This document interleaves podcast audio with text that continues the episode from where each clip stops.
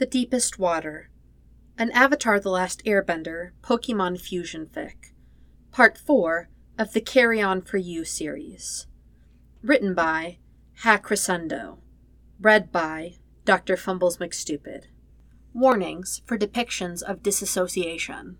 Summary You're great, Sokka says to Iroh, but I'm going to murder your nephew. He's dead to me.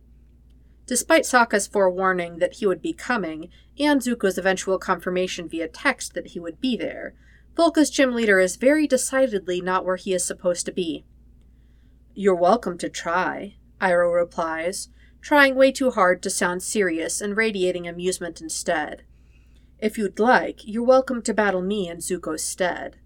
He has that authority, Sokka knows because Zuko's told him so, even though Vulca's gym regent isn't well advertised. Nevertheless, he shakes his head. No, it doesn't count as a rematch if it's you. Besides, I need to go find him and pound some manners into his damn head. Again, you are welcome to try.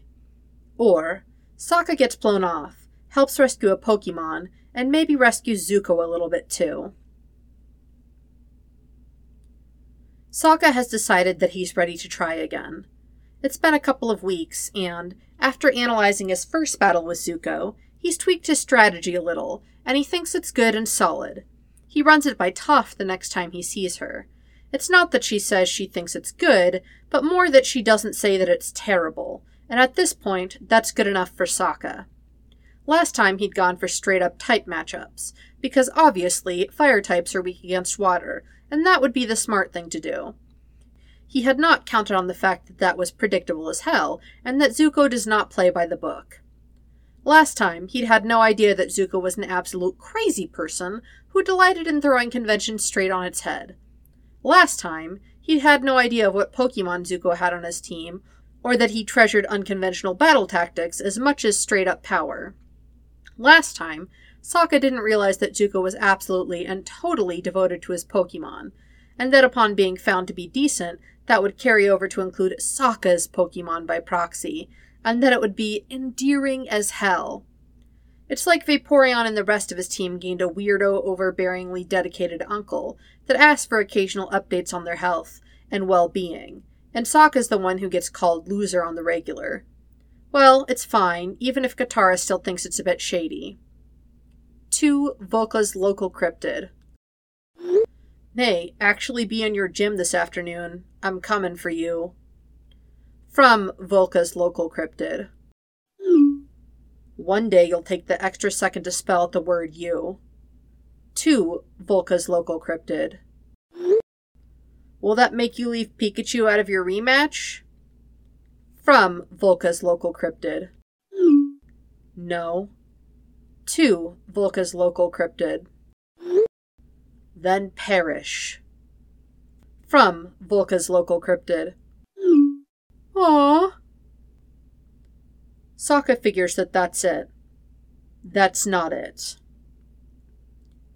You're great, Sokka says to Iroh, but I'm going to murder your nephew. He's dead to me. Despite Sokka's forewarning that he would be coming, and Zuko's eventual confirmation via text that he would be there, Vulca's gym leader is very decidedly not where he is supposed to be. You're welcome to try, Iroh replies, trying way too hard to sound serious and radiating amusement instead. If you'd like, you're welcome to battle me in Zuko's stead. He has that authority, Sokka knows, because Zuko's told him so, even though Vulca's gym regent isn't well advertised. Nevertheless, he shakes his head. No, it doesn't count as a rematch if it's you. Besides, I need to go find him and pound some manners into his damn head. Again, you are welcome to try. Zuko has to be doing this on purpose, because there's no way in hell that this is an accident. He just texted him, like less than two hours ago, and got a thumbs up emoji about it. You don't just send a thumbs up emoji and don't mean it! Unless, apparently, your name is Zuko, because Zuko is an asshole.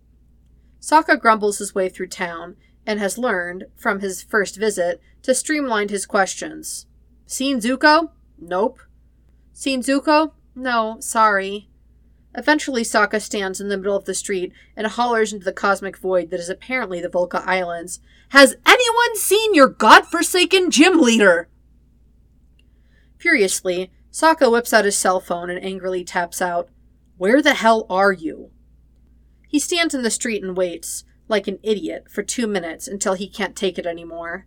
He hovers his finger over the phone icon, but before he can touch it, it starts ringing instead with Zuko's scowling face from his contact info popping up on the screen. What the hell, man? Sokka snaps in place of a greeting. You knew this was happening. How could you do this to me again? He's trying and failing really damn hard to not be annoyed, and it's not working because he thought that. Well, he thought that it would be different. Apparently, it's not. Listen, Zuko says, and he sounds out of breath and distracted. I need your help. With what? Sokka grumbles. You bail on me and now you need help? Listen, I'm sorry and you can be pissed off later, but this is important. Please just do as I say. I need you to go to a shop and grab some towels and a Bacta spray and some bottled water. I'm sending you a map pin. And then Zuko hangs up on him. Sokka spends a moment glaring down at his phone and the cheerfully blinking map pin that Zuko sent him, because of course he's in the middle of the forest, and of course Sokka is a total sucker. And Zuko did say that he was sorry, and that he needed some kind of help. All Sokka knows is that if he finds the guy and he's beating up gang members again, he's walking away and leaving him to it. You'd better be dying. Oh my god! Sokka stops dead and for a moment can't do anything but stare, because he wasn't sure what he was expecting, but it definitely was not this. Zuko's sitting on the forest floor, and he's not alone. He's leaning up against a tree with a gray Poochyena pup in his lap, drenched in sweat. One of his hands is bleeding sluggishly from an obvious ring of teeth marks in his wrist. About six feet away, about six feet away, too far to do any harm, is a massive, snarling Mightyena. Its large clawed back paw is caught in a vicious metal trap. How do you even manage this? Sokka asks. Zuko glares at him and gently shifts the puppy out of his lap and gets to his feet. I need your help with her. I can't. I can't get her leg out and keep her still at the same time, not without hurting her more. I'd also rather not get bit again if it's all the same. Zuko squeezes his good hand around his injured wrist with a held back hiss. Sokka sighs. Of course I'll help you. Just tell me what to do. Zuko gestures for a towel, and Sokka hands it to him in exchange for being handed a potion. He moves slowly and broadcasts his movements as he sits down just out of biting range, stretches the towel out in his hands, and then pounces, wrapping it fully around the wolf dog's head, and holding onto her with both arms. The Pokemon snarls and thrashes in Zuko's hold and wrenches her leg against its metal tether. Sokka winces hard at the pained, whining yelp that rips out of her. Finally, after what feels like an eternity of struggling, she stills and settles hard against the grass. Zuko bodily presses her down. Okay, good. Now, as quickly as you can, you need to pry open the trap and get her out, and be ready with the Bacta spray and the potion. Sokka creeps closer and finally kneels down at her back end, eyes the trap. It's a nasty thing, sharp and cutting, and he winces at the way it's dug in nearly to the bone. He reaches out and grips each side in his hands and shoves, and it comes undone with a snap, so easily that it's even more cruel. Sokka tosses it aside with a shudder, hating even having it in his hands. He fumbles the spray, and Zuko glares at him over the bundle of towel that's snapping and growling at him. Hurry up! I'm doing the best I can, man, Sokka retorts, and finally gets the cap off.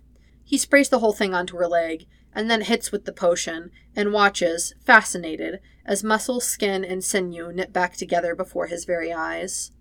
Zuko's breathing hard with the effort of continuing to hold the Mightyena down, crooning whisper quiet to her until she settles again. He sags a little, and Sokka relaxes with him, sitting back on his haunches. The pup, who had been frightened behind a tree while its mother had been attempting to take Zuko's head off, creeps closer. Zuko encourages the movement. Hopefully, if she knows that the little one is safe, she won't murder me when I take the towel off, he grumbles. You might want to back away. No need to tell Sokka twice. He's not stupid. Zuko releases his hold around the Pokemon's head and scrambles backwards, dropping the towel to the ground. Mightyena gets to her feet and rumbles a deep, low growl in his direction, and Sokka resists the urge to close his eyes. And then she bounds away into the forest, her pup trailing after her. Zuko lets out a loud, shaking breath and drops to the ground, cradles his wrist to his chest. Water? he asks, and Sokka does him the favor of twisting the lid off before handing it over.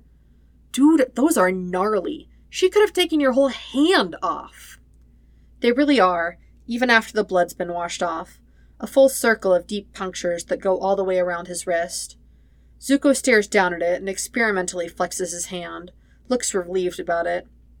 Just because it moves doesn't mean it's okay, Sokka screeches indignantly at the other boy's flippancy, despite himself. You want to die of infection? Because that's how you die of infection. I've had worse, Zuko offers, as if that helps even a little bit, which it doesn't, at all. Sokka huffs a little and grabs his injured hand, remembering to be gentle just in time. Despite that, Zuko still flinches in anticipated pain. Bacta comes in a two pack, and he sprays the unused portion on the bite marks. It has to sting, but the only indication of pain that Zuko gives is a tightening of his jaw. Good enough for Pokemon, good enough for people. Sokka finds himself quoting Katara's favorite saying every time she needs to do anything remotely medical. Zuko's lips tilt up at the phrase and allows Sokka to bundle the towel around his injury and tuck the ends in. It's not perfect, but it'll keep until they're back to Vulca's gym, where there will definitely be either bandages or a minion that can be sent to get said bandages. Let's go back, Sokka tells him firmly as they get to their feet. Get the hand mummied up, then get ready for me to wipe the floor with you. Sokka does not wipe the floor with Zuko. He can't even be mad. Not really, because Zuko somehow manages to be a huge asshole, but really nice about it. It helps that it was a better match than last time, and he managed to knock out two of Zuko's allotted Pokemon team, even if his Pikachu, Peony, if he remembers that freakishly adorable nickname correctly, had completely and thoroughly taken him out. Two for two, huh? he grumbles under his breath flat on his back on the floor. Iroh had offered him a post battle cup of jasmine tea, and he had declined, but accepted the extra bottle of water that Zuko had thrown at him. Maybe I am a loser. Zuko's scowling face swims into view as he suddenly looms over him, arms crossed over his chest. I haven't been a gym leader for very long, he says, but in the time I've been here, nobody's been brave enough to come back and find me twice. Everyone that I've beaten has given up and never come back. Sokka blinks up at him, startled. That almost, almost sounds like a pep talk. You're the only one, Zuko tells him firmly. I think you can do it. Maybe just not yet. He extends a hand to help him off the floor. Let's go do lunch. Lunch turns out to be a little hole in the wall place that serves some of the most amazing curry Sokka's ever had in his entire life. Zuko's familiar enough with it that he doesn't wait for someone to show them to a booth, but instead makes a beeline for the one in the corner, sliding in and waiting expectantly for Sokka to follow. He does follow, with a vaguely apologetic wave to the hostess, who shrugs it off with a grin. Zuko is a local celebrity and a local menace, Sokka has learned, and Vulca's other locals have adapted to him with a poise and patience that's really, really impressive. He's a recognizable sort of guy anyway, gym leader or not. But that combined with a reputation for a certain brand of audacity makes him impossible to miss. They're all just sort of used to him, though. Treat him with an exasperated sort of fondness, however he comes. Horrified, Sokka watches Zuko sprinkle some extra chili flakes onto a plate of already thermonuclear red curry. Just looking at it makes him want to drink a gallon of milk. He takes a deeply grateful bite of his own delicious but mildly spiced order and eyeballs Zuko across the table. Maybe this should be weird? Technically, this is only the second time they've met, and Sokka would have expected things to be weird or awkward or stilted, especially in the situation where the only option is to eat or interact. Being weird texting buddies is one thing, but it's not the same as actually hanging out.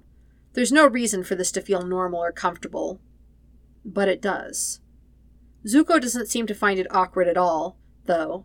just intersperses bites of his horrible curry with questions about Sokka's Pokemon, how he trains them, with surprisingly helpful tips on how to improve, which is ridiculous. Sokka is trying to beat him, and Zuko knows it. Why would he help him? That's between Zuko and Zuko's weirdo brain, though, because no amount of Sokka's funny looks gets him to admit that he's joking. And, in fact, the tips he gives sound really, really helpful. The door to the restaurant swings open with a cheerful twinkling of a bell. Neither of them pay attention to the person coming that enters. Neither of them pay attention, at least, until they catch sight of Zuko and approach him like a particularly aggressive homing missile. Gym Leader Zuko! They say loudly, as if to make sure everyone in range can hear. I've been looking for you everywhere. Zuko glares, and Sokka can't help but smirk a little bit. At least the guy's is hard to track down for anybody else. The smirk fades off his face to confusion when the person whips out a notebook and a recorder and starts firing off lightning fast questions and flashing a camera in his face. I'm from the Kyoshi Inquirer, and I'd like to ask you a few questions if that's okay. Zuko does not give any indication if that's okay, and the reporter doesn't wait for him to answer, just barrels on. It's well known in public knowledge that your father, former champion Ozai, had ties to notorious crime syndicate Team Rocket. Is there any indication that your sister shared those connections? Care to comment on the history of mental instability in your family? Over time, reports have come out talking about instances of violence and abuse. Any words? Zuko does not, in fact, have any words. With every word an invasive question out of the reporter's mouth, his expression goes flatter and stonier, until Sokka's shocked that he doesn't just turn into a boulder right there. No comment, he finally grits out, like it hurts. And anyone with a brain could be able to see that it's not a remotely friendly response. This doesn't matter to the paparazzo, who just keeps going, until Zuko shoves the table forward several inches into Sokka's middle and launches himself out of the booth directly into their face. I said no goddamn comment! He snarls with feeling and keeps moving forward, forcing them to scramble backwards in order to not touch him. Move! Get the hell out of here! No one wants that garbage here, the hostess comments in a hard voice, approaching with a broom like a weapon. You're making an embarrassment of yourself. We don't even sell that paper. Order something or fuck off. The chef pokes his head out from the kitchen and glowers. Let the kid eat in peace, you vulture. Inquiring minds want to know, the journalist blusters. Inquiring minds can suck it, Zuko snaps. If a single word or image of this gets printed in your toilet roll masquerading as a newspaper, you'll have so many lawyers climbing the walls that you'll wish you had never heard of me. Now get out! They get out. For a moment, Zuko just stands there like a statue, hard and shaking with rage, until the hostess steps forward, pushes him gently back towards the booth with a pat on the shoulder. Go back down and sit, sir, she says quietly before returning to her work. Finish your meal. They won't be allowed back in here with that nonsense. Zuko goes, sliding back in to press his whole side against the wall. The anger's fading off of him, and now he just looks a little bit dazed, or like he's thinking really hard. Dude, does that happen often? Sokka asks. Just come up to you and start going like that? Not often. Zuko's voice is very quiet and sounds far away. Not anymore. Used to be way more. Most of them are scared of me now. Flipped a table last time. Sokka is extremely glad that Zuko did not flip a table this time. Both of them still have food, and it's so good and it'd be a shame for it to go to waste. Zuko pushes his curry around, but doesn't eat any more of it. When he pays the bill, Sokka, peering over his shoulder, can see that he tips more than he needs to. They walk back to the gym as quiet. Not for lack of effort on Sokka's part. Sokka always talks a lot, but it's never been more noticeable to him than it is now, when Zuko's responses taper off into single syllable answers, and then firmly into no answer at all. Sokka's never seen him so spacey before. Zuko's normally so intense that he's impossible to ignore. At one point, Zuko trips over his own feet, and Sokka has to grab his arm to keep him off the ground. It's almost a relief to slide open the door to Vulca's gym and shuffle Zuko inside. Uncle Iroh's sitting serenely at the table, sipping a cup of tea, and he looks up when they enter. Welcome back, he calls pleasantly. How did it go? His voice cuts off when he takes one look at Zuko's flat, dazed looking face. What happened? Iroh's sudden urgency is startling, as is the speed with which he gets up and approaches the two of them. He reaches out to cradle Zuko's face in both of his hands. Zuko doesn't protest this and lets himself drop his weight into Iroh's palms and sag forward without a word. Sokka has the very sudden and very uncomfortable feeling that maybe this is worse than Zuko getting a little stressed out and too deep in thought. We, uh, we were getting lunch and someone from one of the tabloids came in and started asking a lot of, like, super rude questions. Sokka manages to say while under Iroh's demanding expression. About his, uh, personal family matters? That's the best and most diplomatic way he can think to phrase it, because in retrospect, it's horrifying. The worst part is that Zuko, still not talking, just standing there, very still and very quiet, like he's just thinking really hard, only now it's very clear that something is wrong. Iroh swears under his breath and shuffles Zuko towards the kotatsu, pushing him down onto a cushion. And Zuko just goes. It's weird as hell. Compliant is not a word that can be used for him on a normal basis. Nephew, which one of these is. Iroh doesn't finish his sentence before Zuko taps one of the Pokeballs on his hip. The opposite side, Sokka notes, of the ones he uses for his gym battles. Iroh taps the button on the ball, releases, and holy shit, that is the hugest, scariest Typhlosion that Sokka has ever seen in his life. The scariest Typhlosion that's wearing a stretchy compression jacket around its middle, that Sokka's only seen on very small and frightened Pokemon, that without being prompted, curls its entire massive body around Zuko, and presses its head insistently into his lap. Come sit by me and have some tea, Iroh says quietly to Sokka. Zuko will be fine. Give him a minute. He turns his attention away from Sokka and says to Zuko, Zuko, your friend would like your attention, please. Zuko blinks slowly, as if coming out of a dream, and finally his hands move to rub slow, pressing circles into Typhlosion's cheeks, scritching its cheeks. She has an anxious disposition, Iroh says slowly to Sokka, as if that explains anything. She will help ground him and allow him to reconnect. Sokka says nothing, just sips the tea that he's offered, and tries not to stare, because Zuko isn't some spectacle to be watched. He can't help it entirely, though, because it's suddenly important to know even if at the same time he feels like he's intruding by being here at all. Zuko lets out a sudden, raggedy breath, and it's like a switch flipping back to the on position, and he abruptly goes from syrup slow to borderline frantic and nearly vibrating with energy. The only steady part of him is his hands, still gentle and calm on the Pokemon pressed up close to him. He won't look Sokka in the eye, and his unscarred cheek is beginning to go a furious red.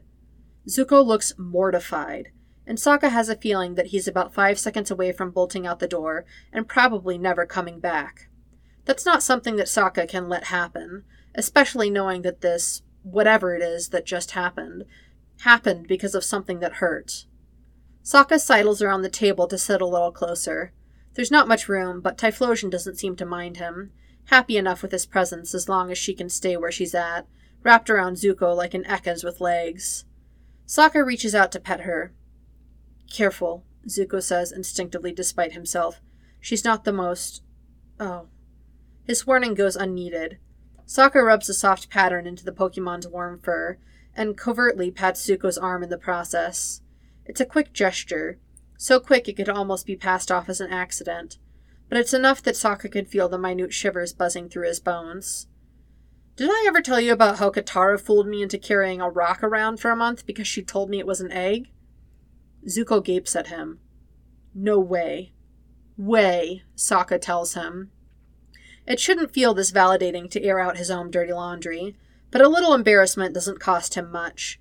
Not if it takes that horrible look off of Zuko's face. It was awful.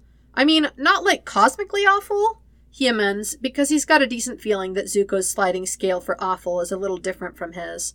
But nobody would let me forget about it for years. Gran Gran even got in on it once, man. I come out for breakfast, and she looks me straight in the eye and tries to crack a rock into the frying pan. The choking snort of laughter that tears itself out of Zuko's throat surprises both of them. And Sokka was totally right that some laughter at his own expense is worth it. So he keeps going. He gives Zuko enough fuel for future blackmail to last several lifetimes. He tells him about his very first date, which Katara doesn't even know about. He tells Zuko about wearing the classiest fedora that his 12 year old self could find to a ramen shop and giving the girl flowers, which had turned out to be some kind of weird flowering broccoli, and it had turned out that she was also allergic. Zuko laughs so hard at that one that he almost cries, and the tea Iroh presses into his hands comes out of his nose. And Sokka howls even as he helps mop it up with a paper towel. He feels good. Sokka would have thought he'd feel worse after losing for the second time, but it bothers him way less than he expected. Maybe it's because it was a good match, even if it ended in a loss. Maybe it's because it took longer to get his butt handed to him than it did last time. Maybe it's because, somehow, the sting of loss is smoothed over by something gained. Sokka doesn't think too hard about it, except that when he's heading out to leave, Iroh pulls him aside and insists on being called Uncle, and a warm feeling blossoms in his chest that doesn't dissipate the whole way back to the Pokemon Center. Katara texts him a few times on his way back, but it's not before Sokka settles into bed that his phone pings, and he can see that it's from Zuko. From Vulca's local cryptid. Hey, thanks for being cool about earlier. To Vulca's local cryptid. No problem. Nobody's perfect. I mean, except me. From Vulca's local cryptid. Yeah, okay, I take it back. You aren't cool at all. To Vulca's local cryptid. Bullshit. You think I'm rad. From Vulca's local cryptid. Nobody says rad anymore to Vulca's local cryptid. I do. Rad. Tubular. Bodacious. Cowabunga! From Vulca's local cryptid. Please stop. Why are you trying to hurt me? To Vulca's local cryptid. Say it. Cowabunga! Cowabunga! From Vulca's local cryptid. I will never say it from Vulca's local cryptid. But seriously, really, thank you. To Vulca's local cryptid. No need to thank me. What are friends for? To Vulca's local cryptid. Also, Cowabunga! From Vulca's local cryptid. I take it all back.